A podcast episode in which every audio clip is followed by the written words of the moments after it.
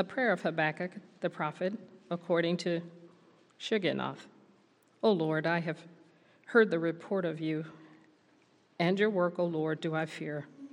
In the midst of the years, revive it. In the midst of the years, make it known. In wrath, remember mercy. God came from Teman, and the Holy One from Mount Paran. His splendor covered the heavens, and the earth was full of his praise. His brightness was like the light, rays flashed from his hand, and there he veiled his power. Before him went pestilence, and plague followed at his heels. He stood and measured the earth, he looked and shook the nations. Then the eternal mountains were scattered, the everlasting hills sank low. His were the everlasting ways. I saw the tents of Cushan in affliction. The curtains of the land of Midian did tremble. Was your wrath against the rivers, O Lord? Was your anger against the rivers? Or your indignation against the sea when you rode on your horses, on your chariot of salvation? You stripped the sheath from your bow, calling for many arrows. You split the earth with rivers. The mountains saw you and writhed. The raging waters swept on. The deep gave forth its voice, it lifted its hands on high. The sun and moon stood still in their place at the light of your arrows as they sped, at the flash of your glittering spear. You marched through the earth in fury, you threshed the nations in anger. You went out for the salvation of your people, for the salvation of your anointed.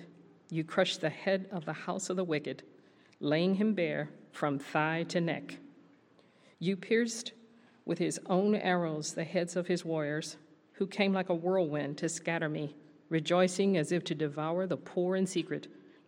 You trampled the sea with your horses, the surging of mighty waters. I hear, and my body trembles, my lips quiver at the sound. Rottenness enters into my bones, my legs tremble beneath me. Yet I will quietly wait for the day of trouble to come upon people who invade us. This is the word of the Lord. We uh, continue listening in on Habakkuk's conversation with God. And we now come to the point where the prophet pauses to reflect on what he heard from the Lord.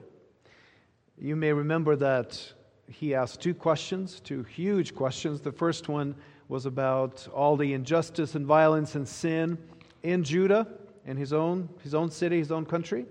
He asked God, How can you tolerate that and make me watch this happen and you're not doing anything? And so God's answer to that was, I'm going to send the Babylonians to address that. There will be discipline on my people, and the Babylonians will come and sweep through this country and take people away, and that's how I'm going to address that sin. Of course, the second question then from Habakkuk was God, how can you do that? How can you send the Babylonians? People are more evil than us to address our own evil. God's response to that was in chapter 2 that Babylon will be punished, all evil will be punished. And until then, the righteous, the faithful, need to live by faith, by trusting God, by staying faithful to God through that exile, through that occupation and invasion. So now, after two questions and two answers, Habakkuk pauses and he worships. He worships. Chapter 3 is a song, it's a psalm, it's, it's Habakkuk's expression of, of his response to what God told him. He worships God and he recalls all God's acts from the past and he reflects on God's character and he prepares himself for what is yet to come. And so tonight, today, we're going to talk about, hopefully not until tonight. I know you want to watch the game, but this morning, we're going to talk about worship. Because worship is a very important aspect of, of approaching with our doubts and, and our struggles, taking that to God faithfully. So we'll look at Habakkuk's psalm and try to understand what worship actually is and how it fits with our trusting God with our troubled hearts. So I'll make five points about worship this morning. So if you're taking notes, make sure you leave space for five points. Usually three with me, but it's five today. Okay, number one, we worship in response to God's word. We worship in response to the word of God.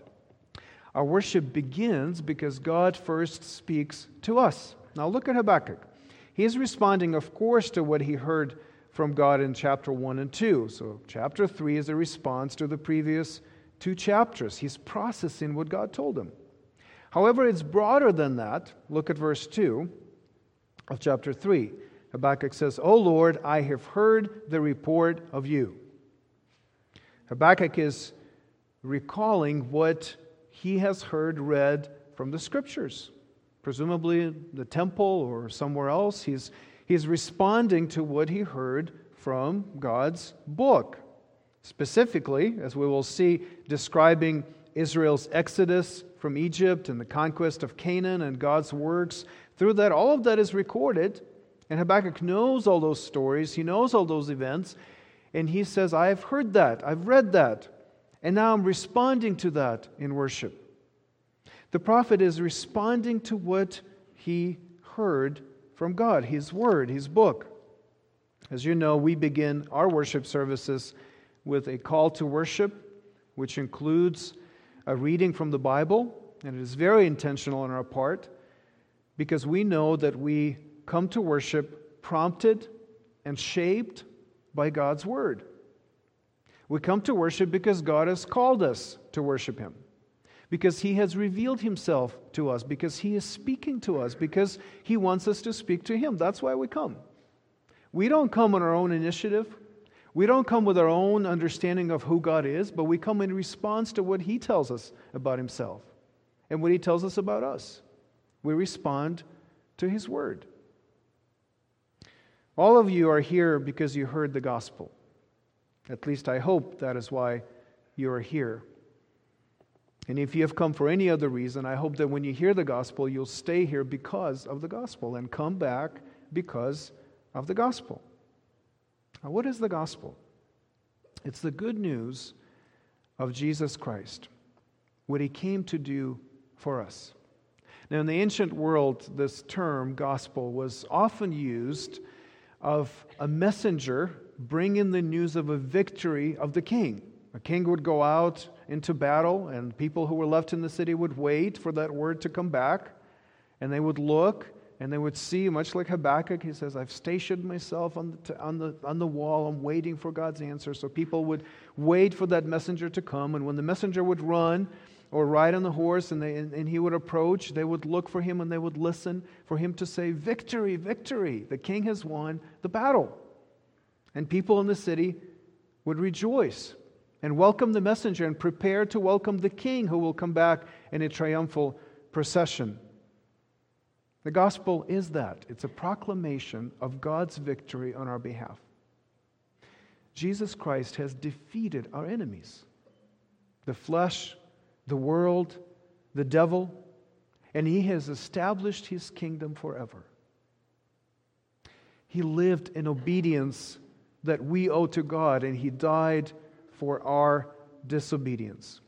On the cross, Jesus absorbed the wrath of God rightly directed at us, at our sins, but Jesus absorbed that on our behalf.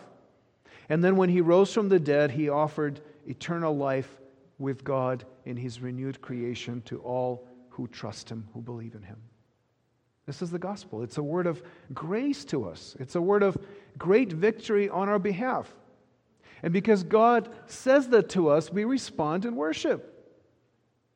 We say, God, you did this for us, and so now we gather to look at you, to worship you, to obey you, to rejoice in your presence. You heard this Jesus, this crucified and risen Jesus, say, Believe in me, and you will have life. And now we come to worship him. You heard this Jesus say, Follow me, and we come in response to that to worship him. Have you heard the gospel? Have you responded to the gospel by trusting in Jesus?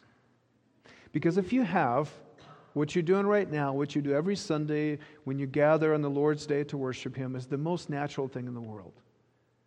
because we respond to His word, His word of grace, His word of the gospel to us. And if you have responded to the gospel, you have already discovered that you're not the only one who responded to that word. God the Holy Spirit is gathering a community of people who have responded to the gospel and who want to worship Him. And that's my second point. We worship in community with the people of God. First, in response to the Word of God, but then in community with the people of God. Chapter 3 is a psalm. I mean, you see, even if you read it, you, you probably noticed all these terms that are familiar from the Psalms. Shigionoth, which is found in Psalm 7. Three times we see Selah, which is just a, a pause, a musical term. We need to pause between verses, much like we do when we sing. And in verse 19, there's a note for the choir master to use stringed instruments. It's a note to the worship leader make sure you use the guitar for this one. That's, that's what he's saying. And the reason for all this is because this psalm is written to be sung in corporate worship. Habakkuk is writing this song as a reflection on what God told him so we can sing it together, so we can do what we're doing today. We gather and we look at it and we, we study it and we learn from God together. Habakkuk wants us to process what God is saying to him because he's also saying it to us. If you are struggling in your faith, which has been the background of this book, right? A lot of the, the sermons that, that we, have, we have preached on this, on this book had to do with us struggling, us coming to God with real questions and doubts and, and pain, not knowing what to make of what's going on in our lives, in our hearts, or around us. And so, if you're struggling in your faith, you should struggle in community with other believers.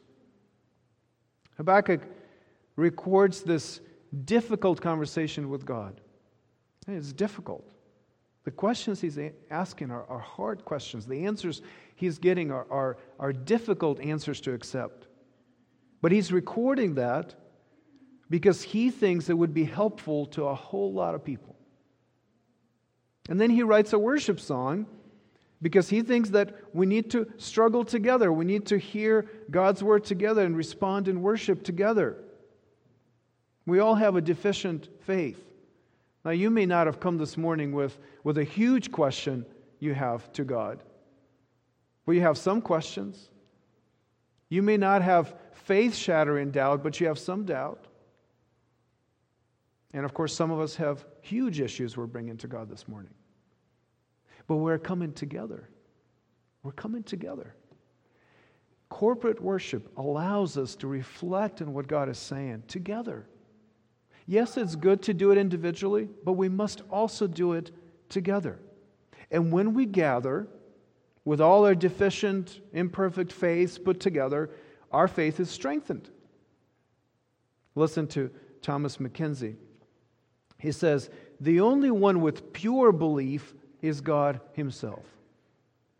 The only person who has, has real faith, pure faith, that, that has no mixture of doubt is God. The rest of us are far, far away on some kind of spectrum between okay for today practice of faith and doubt that ends in despair. We're all somewhere in between.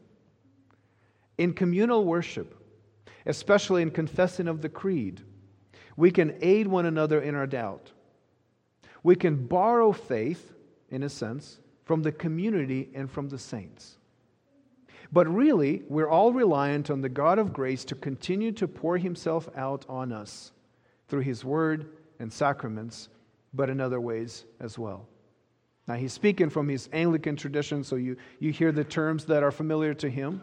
But the reality is, is true for any believer who gathers with others for corporate worship. When we affirm the gospel together, when we proclaim our faith together, we borrow faith from each other, but also from all those who have come before us.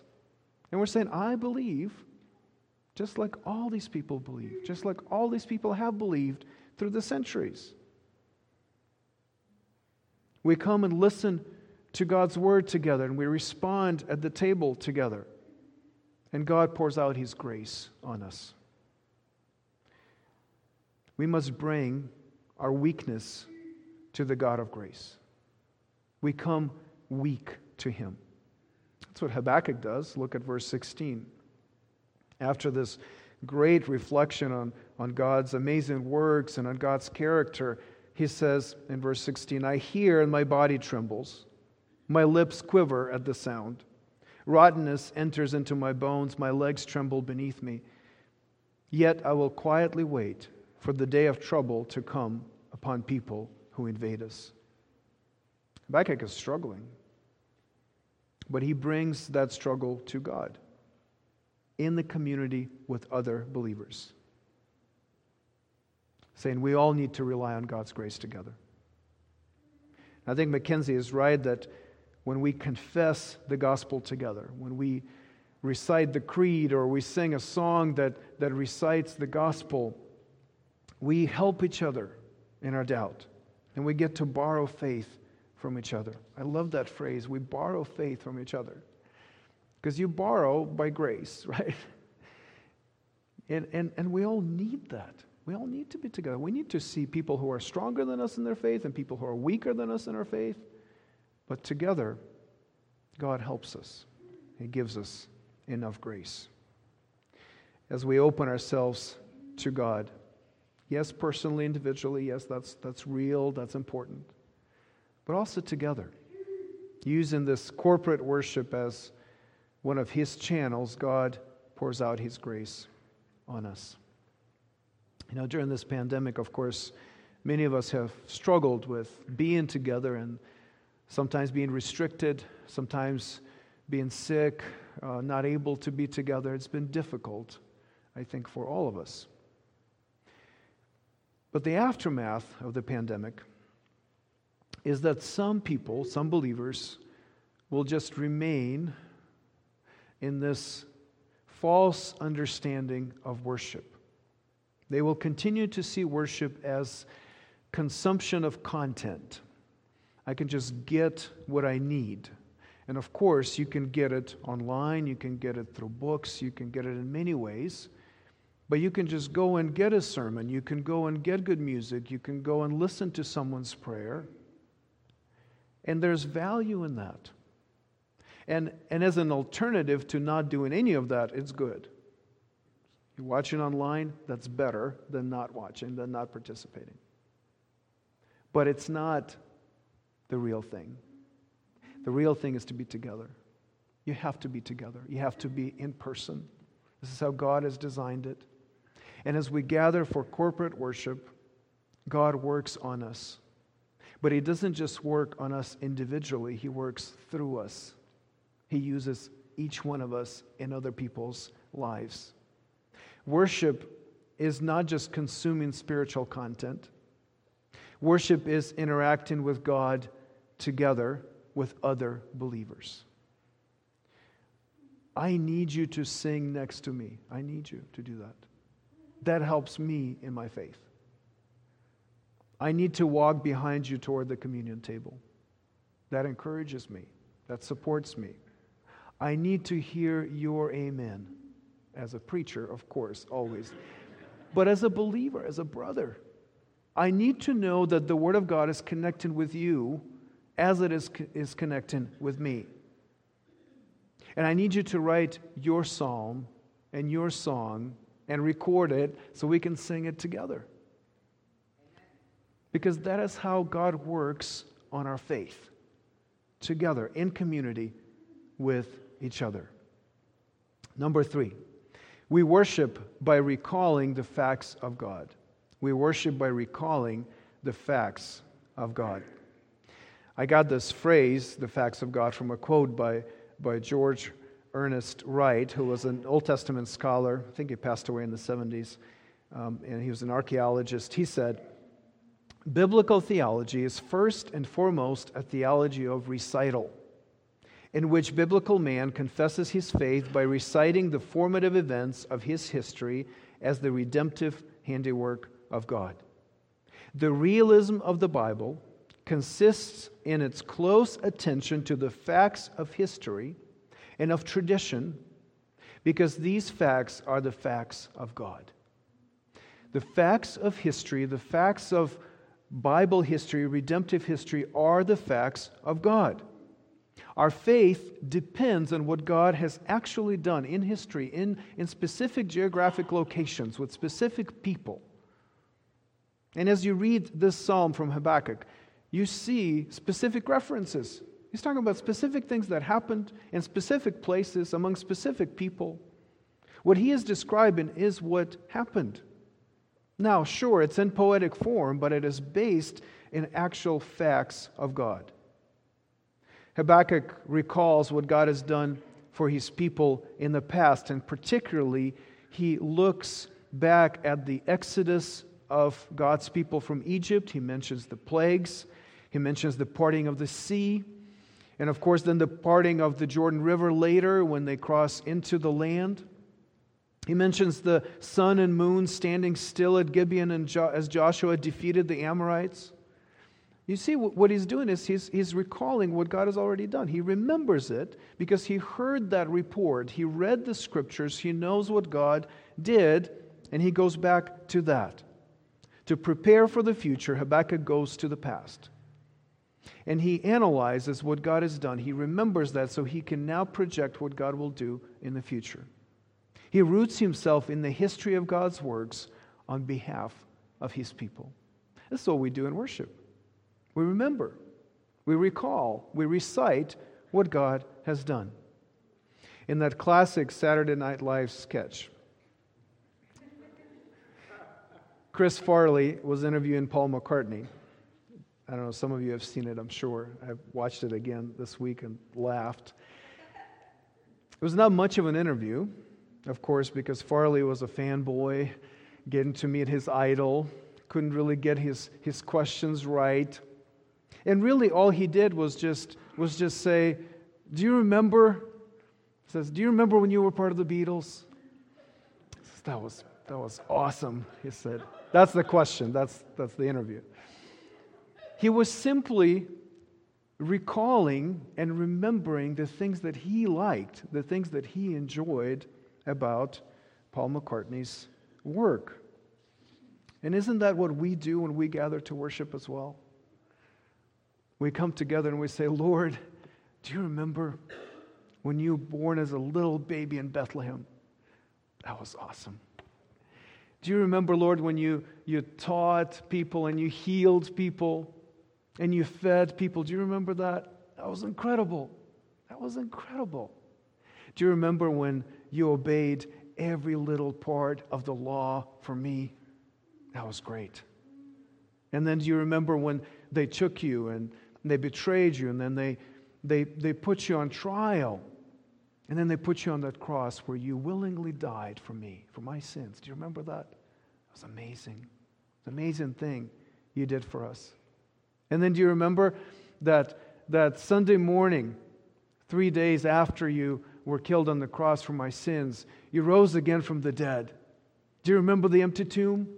Wasn't the tomb empty? Isn't that true that now I have eternal life with you? That was awesome. That's worship, isn't it? Think about the songs we sing. Most of our songs simply recite what God has done for us. They proclaim truths of God, facts of God so we can once again know what He is like and then apply that to whatever I am bringing to Him this morning from my troubled heart.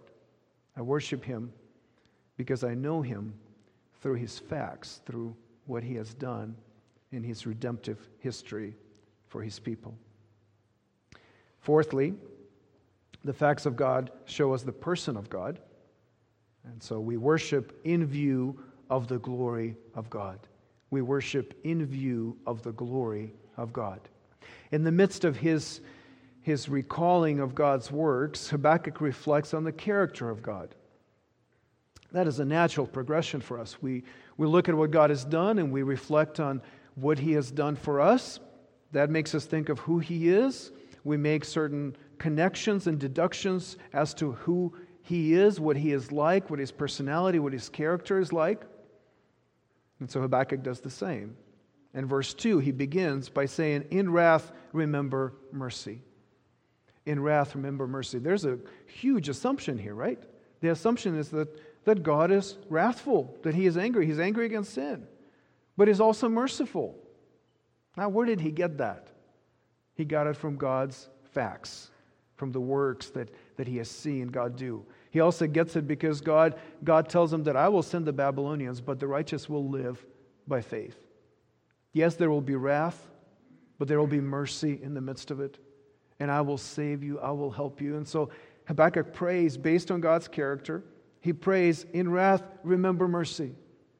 says, I know it's going to be very difficult, and I know judgment is coming, but remember mercy. Save us. That's what he's praying for. And then in verse 6, a little bit further down in the psalm, he says, He's where the everlasting ways. He's where the everlasting ways. He, he now acknowledges that God is not like us, not temporary. He's not just concerned with what's happening right now, but his ways are everlasting. He doesn't change. He's working out his purposes throughout history. And so, as Habakkuk focuses on who God is, he sees God's glory, which of course fuels his worship.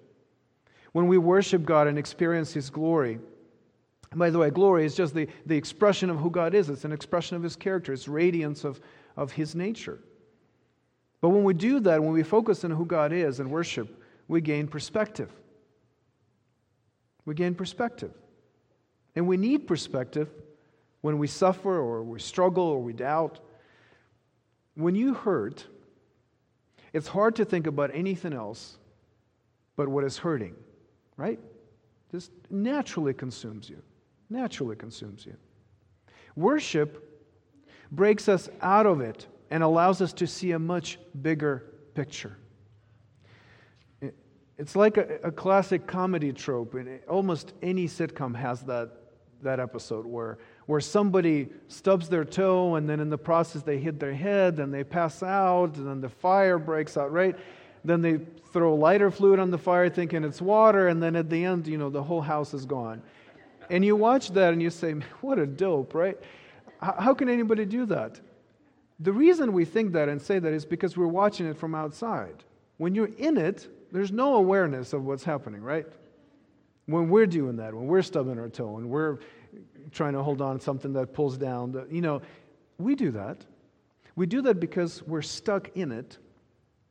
But if you're able to put yourself out of it and look at it and look at your life on the screen, as it were, or better yet, look at your life from the perspective of God, whose ways are everlasting. That's perspective, isn't it? Remember Isaiah 6 when Isaiah, who's struggling with his own stuff, the king is gone. Who knows what's going on in Judah and Jerusalem at that time? And then he has this vision vision of God on the throne, high and lifted up, glory filling the earth. There's angels who, are, who can't, one holy is not enough, so they have to do three holies, and then they just keep repeating it. So he gets this vision of God, right? God lifted high, he's on high, he's, he's looking from above down. And it changes Isaiah's perspective on his life. Isaiah goes, Woe is me, I'm lost. I don't think he thought he was lost before he saw that vision. And then ends with, Here I am, sent me. That's the view from above that he's getting, is the view from, from God's throne that makes Isaiah see his life totally different. He gets to see his life on the screen from the perspective of the writer, producer, and director of, of his silly sitcom. And that is what happens in worship with all of us. You come and you sing and you recite the facts of God and you respond to His word and you do it with other believers and you start seeing your life from God's perspective. I grew up in a city that was separated, is separated by, um, by a big river right in the middle. And the right bank is very, very hilly, and the left bank is completely flat. I, I grew up on the right bank, and so I'm used to be able to go to lots of places in the city and see large portions of it. In fact, I, my, my grandma used to live on the ninth floor in an apartment building, and, and I could just look out of the window and I could see this, this, this beautiful, just huge portions of the city. Now, if you're living in the left bank, completely flat. All you can you can't see beyond your neighborhood. And so worship brings us from the left bank to the right. In worship, you cross the river and you get on the hill and you're able to see what's going on. And you're able to, by the way, defend the city much easier from the right bank than from the left. My grandpa was, was part of, in World War II, they were retaking the city, taking the city back from the Germans. And they were coming from, from the east and they were coming through the left bank into the, onto the right bank. And it was incredibly difficult. And many people died because it's easier to defend the city from the right bank than from the left. And so is our life. It's easier to see what's going on in your life when you're elevated, when you're looking from God's perspective, when you're on a hill. You're able to see and you're able to defend, you're able to make better decisions about your life. And worship does that. When we gather to worship and recite the facts of God in the gospel, we see God as He is. We see His glory. And like Habakkuk and like Isaiah and like Job, like many, many others, our perspective changes. We realize that our greatest problem is not our stubbed toe or even cancer or even money issues or a foreign invasion. Our greatest problem is our sin. And on the cross of Jesus, our God, in his wrath, remembered mercy. And we are saved. And by that same faith, that the same trust that that we have received this gift of forgiveness and acceptance, we will also live and survive and persevere until the end because the glory of God is at stake. Man, that changes your perspective on life, right? That's what happens in worship. That's what happens when we gather and we sing songs and we listen to God's word and we pray. We gain that perspective. And finally, my last point we worship in anticipation of the work of God. We worship in anticipation of the work of God. When you pray, when you worship, when you read Scripture, what do you expect from God? Do you expect anything? Do you expect that God will act, that something will change, that God will respond to your prayers? I am constantly convicted that in many of my prayers, I have no expectation that God will answer. It's a terrible thing to realize. You realize that you I'm praying. I'm saying words. I'm doing the right things, but I don't know if I'm expecting God to answer me. When we worship, we really worship, there should be an expectation of God working, of God doing something, of God responding. Habakkuk prays in expectation of God's work. Look at verse 2. He begins his prayer and he says, O Lord, I have heard the report of you and your work, O Lord do I fear? In the midst of the years, revive it. Revive it. In the midst of the years, make it known. In wrath, remember mercy. He's saying, I remember what you've done in the past. He says, Do it again. Do it again. Come and save your people again. We know that this is going to be very difficult, and the Babylonians are coming, and we know this is part of your design, but so was Egypt. Egypt was part of your design, and you've saved us. In your wrath, you remembered mercy then.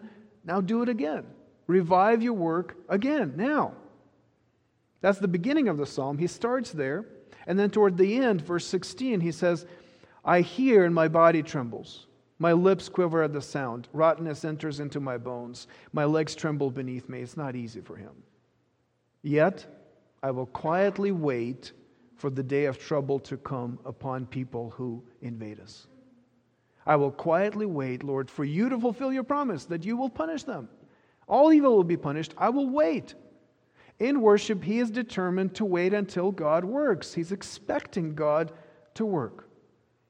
He expects that there will be mercy from God, just like there's been mercy from God in the past, that God will come to the aid of his people. Now, the picture of God in this psalm, which is not unusual picture in Scripture, is a picture of a divine warrior God fighting on behalf of his people. Habakkuk expects God to do that. He expects God to continue to fight for his people, to do it again like he's done in the past. Charles Spurgeon said, What he has done at one time, he will do yet again. Man's ways are variable, but God's ways are everlasting. If you read um, different translations of, of this psalm of chapter 3 of Habakkuk, you will find that that some translations will put some verbs in the future tense and some in the past. If you read commentaries, some will take this, this chapter as, as I did, as a recitation of what happened, and some will try to put it forward and say, this is still coming. In some way, both are kind of right because in the way God writes prophecy is, is writing history, right? There's a sense in which when God proclaims something will happen, it's already as good as it's happened. And whenever God sa- says that something did happen, and we can look at his works in the past, we can expect him to do it again. We can expect him to continue to be in character and continue to do what he does. There's, there's reason why prophecy is often presented in a way that reads like history, and history points us to prophecy. When we worship, we'll look forward to what God will do when Jesus returns in glory. One of the main elements of a worship gathering should be that anticipation of fulfillment of God's promises, that anticipation of His return, that expression of hope and worship that He is coming again. And when He comes, when Jesus comes, He will come to judge the living and the dead. There will be wrath and mercy wrath for all those who have not worshiped Jesus, and mercy for all who have. He will come for his own people, and he will wipe away our tears. And he will avenge our enemies. The great war will be over. Babylon will fall, and we will all live in the New Jerusalem with our God forever. Let me finish with Mark 13, the passage we started with which was our call to worship, Mark 13, 24 and following. But in those days, after that tribulation, after you struggle, after you go through all this stuff you're going through now, the sun will be darkened, and the moon will not give its light, and the stars will be fallen from heaven, and the powers in the heavens will be shaken. And then they will see the Son of Man coming in clouds with great power and glory. That's our Jesus coming for us. And then he will send out the angels and gather his elect from the four winds, from the ends of the earth to the ends of heaven. Wherever you will be on that day, he will find you and he will gather you with all the other people he loves, and we will worship him forever.